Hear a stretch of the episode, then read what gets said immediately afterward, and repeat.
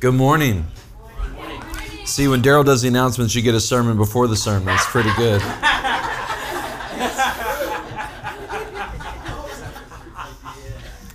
Never takes a week off, does he?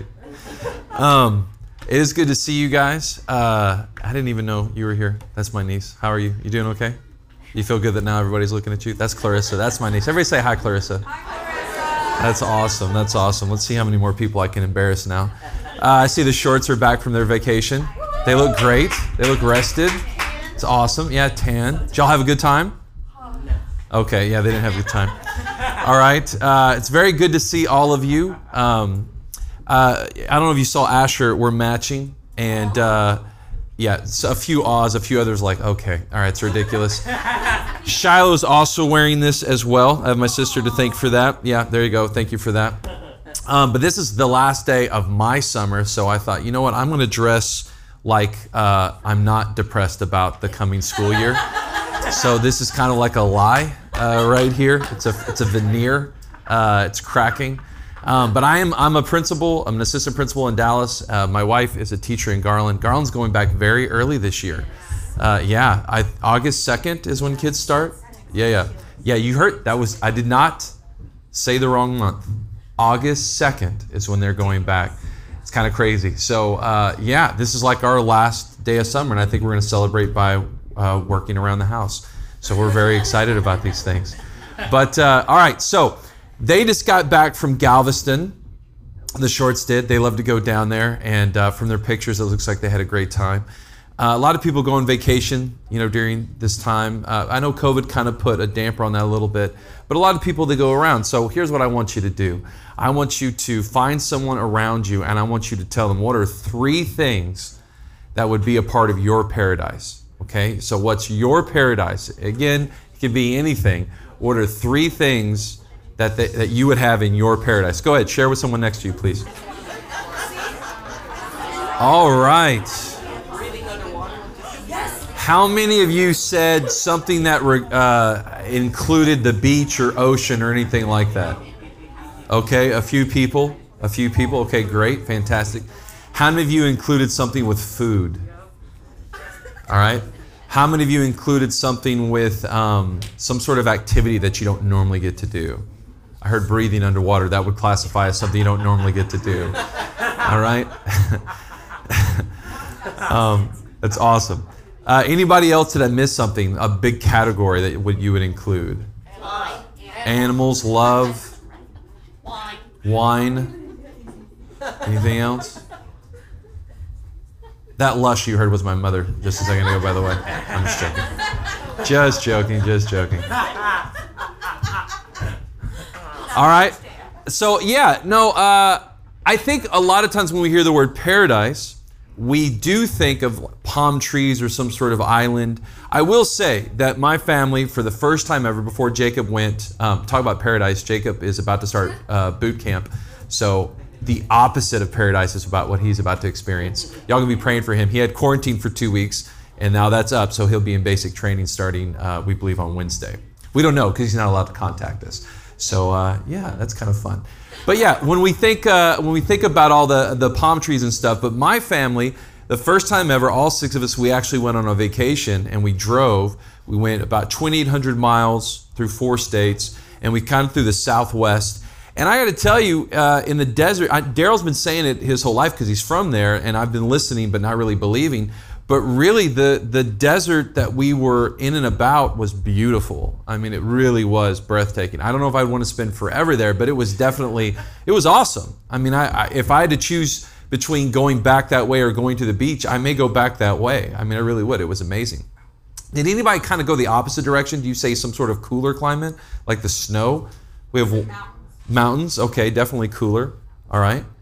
That's that's interesting. It's it's July in Texas and nobody else thought about colder climate. That's interesting. Maybe in a month, maybe in a month we'll we'll have a, a change a change. Um, but yeah, did anybody mention any specific people in their paradise? We have a couple. A couple people did. Um, yeah, I, I, think if I had to think about paradise, like the ultimate paradise, uh, it would include people that I love. It would include um, It wouldn't be awesome if I said only some of you in here. No, it would include all of you. Uh, and it would include a, a, guy like Vernon. He would be in my paradise, right? Uh, he would have turned 98 years old yesterday. 98 years old. Isn't that, isn't that something?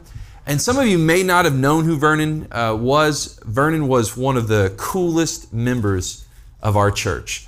Uh, he was the oldest member of our church, um, and he'd been coming for a very long time and always did a lot of things to help people, but he did it in the background.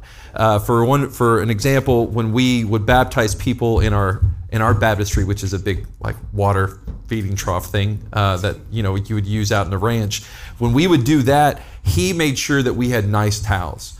And so he would bring the towels for people to dry themselves off after they got baptized. And he would take all those towels home and he would wash them and dry them and then bring them back the next time that we would have a baptism. Um, and he would do weird stuff like that, little stuff here and there, and he would help people, and he would he would give money for this or or help people with that. Anytime we would have breakfast, those of you who have been a part of the Bible study in the back, anytime we had breakfast, he would always bring those meats and cheeses from Sam's, and they were really really good. Um, I would want him to be part of my paradise, and I can think of other loved ones that I've lost that I would want to be part of that paradise because if it was really paradise, if it was really the ultimate paradise uh, then it would only be complete with those people there. And then, above all of that, true paradise would be in the presence, whew, can't almost even say it, of Almighty God, right? I mean, that would be paradise. That would be. It'd be amazing. I mean, beauty, and we lose sight of this sometimes, I think. But paradise would be with a being whose beauty is so profound, so otherworldly, that in the presence of that beauty, in our natural state, we would die. Can you imagine that? I mean, that's I, I don't I don't know if we've really come to grips with who we worship. We read about him and we uh, we have uh, God incarnate in Jesus, and so we have that. But but to see God in all of His glory, I mean, when Moses saw just a just kind of a part of God, his face actually glowed. Can you imagine that? His face was glowing. All right? And we say that term, well, she's glowing, you know, and all. No, I mean it was radiating light. If if if you turned out all the lights, you could see Moses a mile away. His face was glowing. And that was just by seeing just a portion of God's glory. I mean, we worship a God that if he showed up in this room, we would be so so in awe so afraid, so delighted that our hearts would stop beating. That's our God. And in paradise, we would be able to hang out with Him. That's paradise. That's true paradise. And so I want to talk to you about one of my favorite passages of Scripture. I was at a funeral, uh, memorial service, I guess is the better word for it, last week. Um, and I had the opportunity to speak for a man that did not have uh, as long a life as Vernon. He died in his 50s, um, right around the age of 60. Um, but he was a believer. And so it was a celebration of this man. And I, and I was brought to this passage. And then when I saw on Facebook, you know, that Vernon was going to be 98 years old, it really started to make me go back to this passage. So if you would, I want to look with you about paradise our hope in a paradise to come. And I want to look at Luke chapter 23. Okay, and I want you to, I want us to take note of four things. Okay, we're going to take note of four things as we go through this.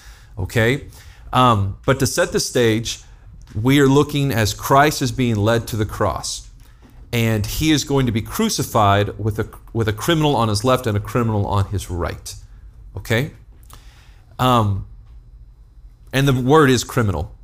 One passage is lawbreaker. Uh, we say the word thief or, or, thieves. That's not really the best translation of the word. It's criminal or revolutionary or insurrectionist, depending on if you're reading Matthew and Mark or if you're reading Luke. Either, either way, these are people that have broken the law. So I'm going to pick up in verses, uh, let's look at verse 39 through 43. Okay? One of the criminals who were hanged railed at him. This is railing at Jesus, saying, Are you not the Christ? Save yourself and us. But the other rebuked him, saying, Do you not fear God, since you are under the same sentence of condemnation? And we indeed justly, for we are receiving the due reward for our deeds. But this man, referring to Jesus, has done nothing wrong. And he said, Jesus, remember me when you come into your kingdom. And he said to him, Truly I say to you, today you will be with me in paradise. It's an amazing passage. Amazing passage. Four verses. We're in Luke 23, verses 39 through 43. And I want us to take note of four things. The first thing I want you to take note of is the difference between the two criminals.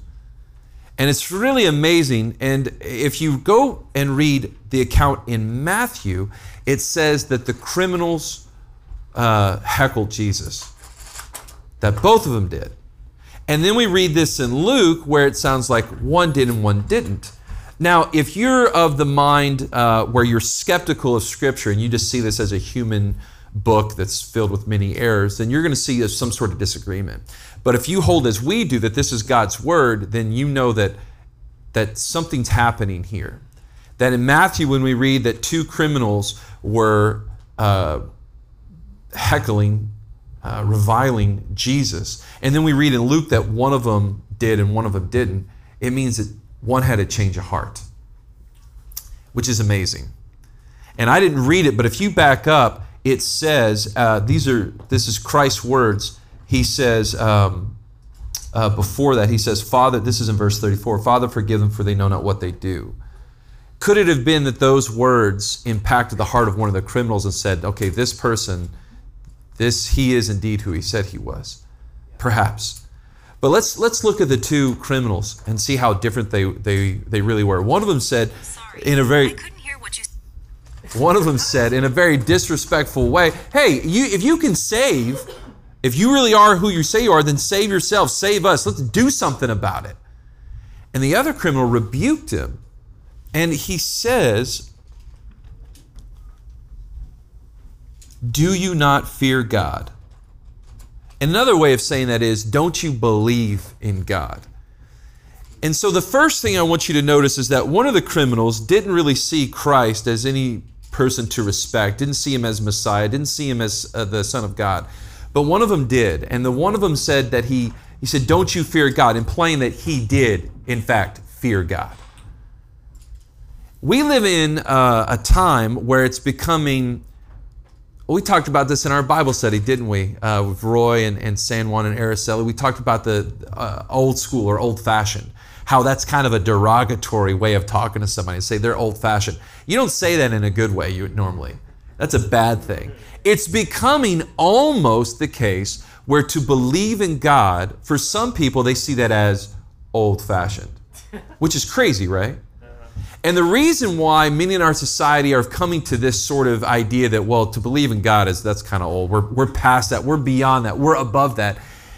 Many of the reasons why people do that is because they're listening to uh, prominent atheists, people in, in our society that are saying that it doesn't make sense to believe in God. And many times, the reason that they're using uh, for their lack of faith in God is science.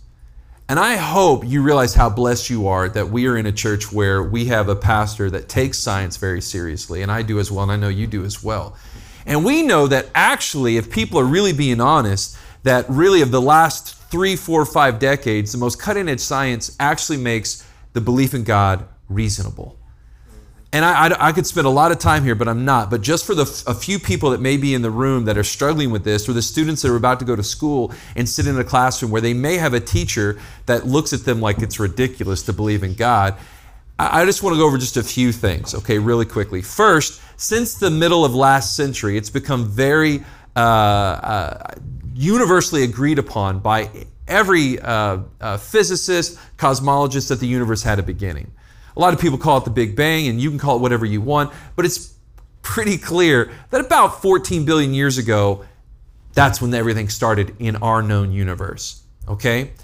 And you've heard uh, our pastor mention this. William Lane Craig, a very intelligent man, uses a very basic argument, and it goes something like this It says, Everything that began to exist has a cause. The universe began to exist, therefore it has a cause. Now, listen, you don't have to be uh, a PhD to understand that anything that we see has had a cause behind it. the phone that you have in your hand, the clothes that you're wearing. You didn't just stumble upon those things walking around in the forest. Those were caused by other things. And I have a basic question for you. If you found a cell phone, an iPhone, or whatever, those of you weird people who still use Androids, whatever, if you found it in the middle of a forest, the nature preserve over here in North Garland, your immediate thought would not be, wow, after all this time, sunshine and wind, that thing just came to be. You would all say, well, somebody dropped it. Somebody dropped it. Well, I just have a very simple question for you. What is more complex, more amazing, that cell phone or the universe that we're in that has that cell phone in it?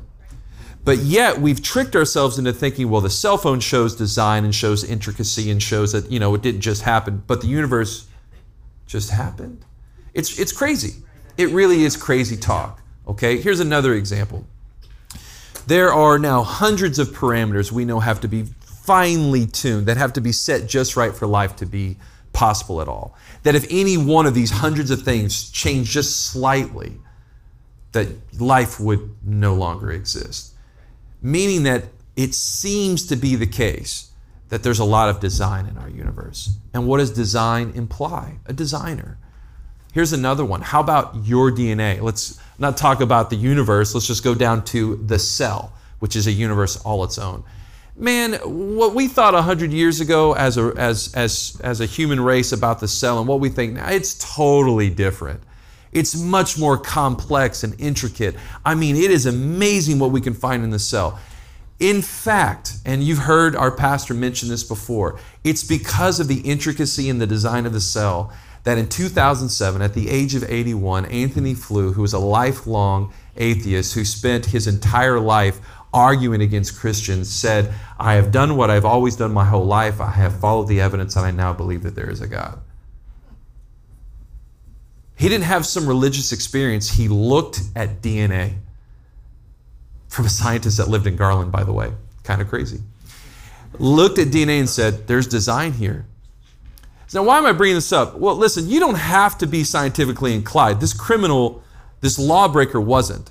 You do not have to do research. It is quite basic. It is the most reasonable and logical thing to say that all of this came from something, someone more powerful beyond the universe itself. But if you are scientifically inclined, if you're an analytical thinker, then hey, rest assured that all the, the, the best science that we have available to us right now actually make the belief in God more reasonable. What am I telling you? You and I need to start with the knowledge that God is real, and that's a life changing reality. It was for our brother Vernon. He believed in God, and it changed his life. Many of you in here, you believe in God, and it's life changing. It was life changing for this criminal. The first criminal railed against Jesus. But the second criminal said, Don't you fear God? Basically saying, Don't you realize that He's real? God is real. And if you believe that, it changes things. Second thing I want you to notice, okay? Second thing I want you to notice is that the criminal knew he was a sinner. He admitted it. Did you catch that? He says, Don't you fear God since you are under the same sentence of condemnation? and we indeed justly, for we are receiving the due reward of our deeds. That criminal was saying, Hey, we deserve to be on this cross. He admitted that he was a sinner. That's necessary for all of us. And you want to talk about unpopular? It's becoming unpopular to say that you believe in God. You want to know something that's really unpopular? Listen, if you're in the habit of wanting to have less friends, here's something that you can tell people everybody's a sinner. Everybody deserves death. Everybody deserves a hell to come. Everybody. Everybody. We all deserve the worst. Now, please don't actually go and tell everybody that and leave it there, okay? That can be the first part of, of something I hope, you know, that you can bring them hope to. But that's what he said. He said, We deserve this death. We deserve it. We're dying a death sentence. And again, I was reading a commentator, and if you look at the, the Greek terms in Matthew and Mark and Luke, it could be that these were actually insurrectionists. And that makes sense, right? Remember how Pilate gave the people a choice? Do you want me to free Barabbas or do you want me to free Jesus? And they screamed for Barabbas, and it was probably a shock to Pilate. That Barabbas character was probably a murderous insurrectionist, somebody that was trying to overthrow the Roman government. We don't know that, but probably the case. And those two criminals were probably like minded, meaning these were probably dangerous people. Now, everything I know about Vernon, not a criminal. Doesn't really fit the profile, does he? Okay, I don't see Vernon as a guy that would do hard time. Okay? But you know what he would admit if he was standing right here is that he's a sinner. He would admit that he indeed deserves punishment. That's what the Bible clearly teaches. Listen, you can't have the gospel, the good news, without the bad news. And here's the bad news you're a sinner. The really bad news, because of your sin, because of my sin, we deserve punishment. That's the bad news, which makes the good news so sweet. Who cares if Jesus came and died if I don't believe that I needed someone to die in my place? So this, this criminal knew he deserved death. That's number two. The third thing I want you to look at, and this is key, is who he saw in Jesus. Look at what he said to Jesus. He said, Jesus, remember me when you come into your kingdom. And actually, before that, he said, uh, but this man has done nothing wrong. Two things he says about Jesus. He looks at Jesus and he says, He's done nothing wrong. And then he says to Jesus specifically, Jesus, remember me when you come into your kingdom. He showed an incredible amount of faith. In fact, he's basically wrapping up Luke's gospel right here, the criminal is. He admitted, well, actually, we can go all the way back to the first thing. He knew that God was real. Then he admitted mistakes, his mistakes, his that he was a sinful person that needed uh, judgment, that needed punishment. And then now he sees Jesus as a perfect man, but not just merely a man. He said he'd done nothing wrong, but then he said, Jesus, remember me when you enter your kingdom. Now think about that. If he says to this criminal, remember me, or if the criminal says to Jesus, remember me when you enter your kingdom, he's making a statement about who Jesus is to him.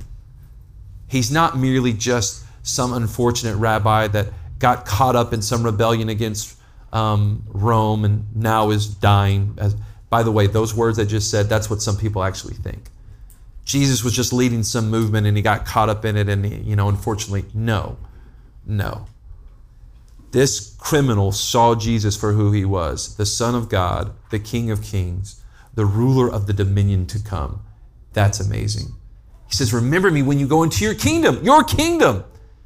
Your kingdom. He knew it wasn't talking about some place here, it was something grander, something beyond. He had faith that Jesus was indeed the Messiah, the Son of God. And that's necessary for us too. We have to admit that we're a sinner, but then we have to realize that Jesus is indeed more than just a man. He is a man who lived a sinless life. He is perfect. Bible makes that clear yet not only a man. The Bible also makes clear in a number of places that Jesus is the God man, God incarnate, that he is the Son of God. He is, in fact, God. Think about how John starts. In the beginning was the Word, the Word was with God, the Word was God. Later on in that same gospel, Jesus says, The Father and I are one. We don't worship some man, we worship the God man. And that criminal in, in his last moments, saw in Jesus who he was, saw that he was the God man, and wanted to be a part of his kingdom to come. So, again, where are we at? First thing that we notice is the difference between the criminals that the, this criminal believed that God was real and it was life changing. Second, he admitted his mistakes. He knew he was a sinner that, in, that should be judged, that should be punished.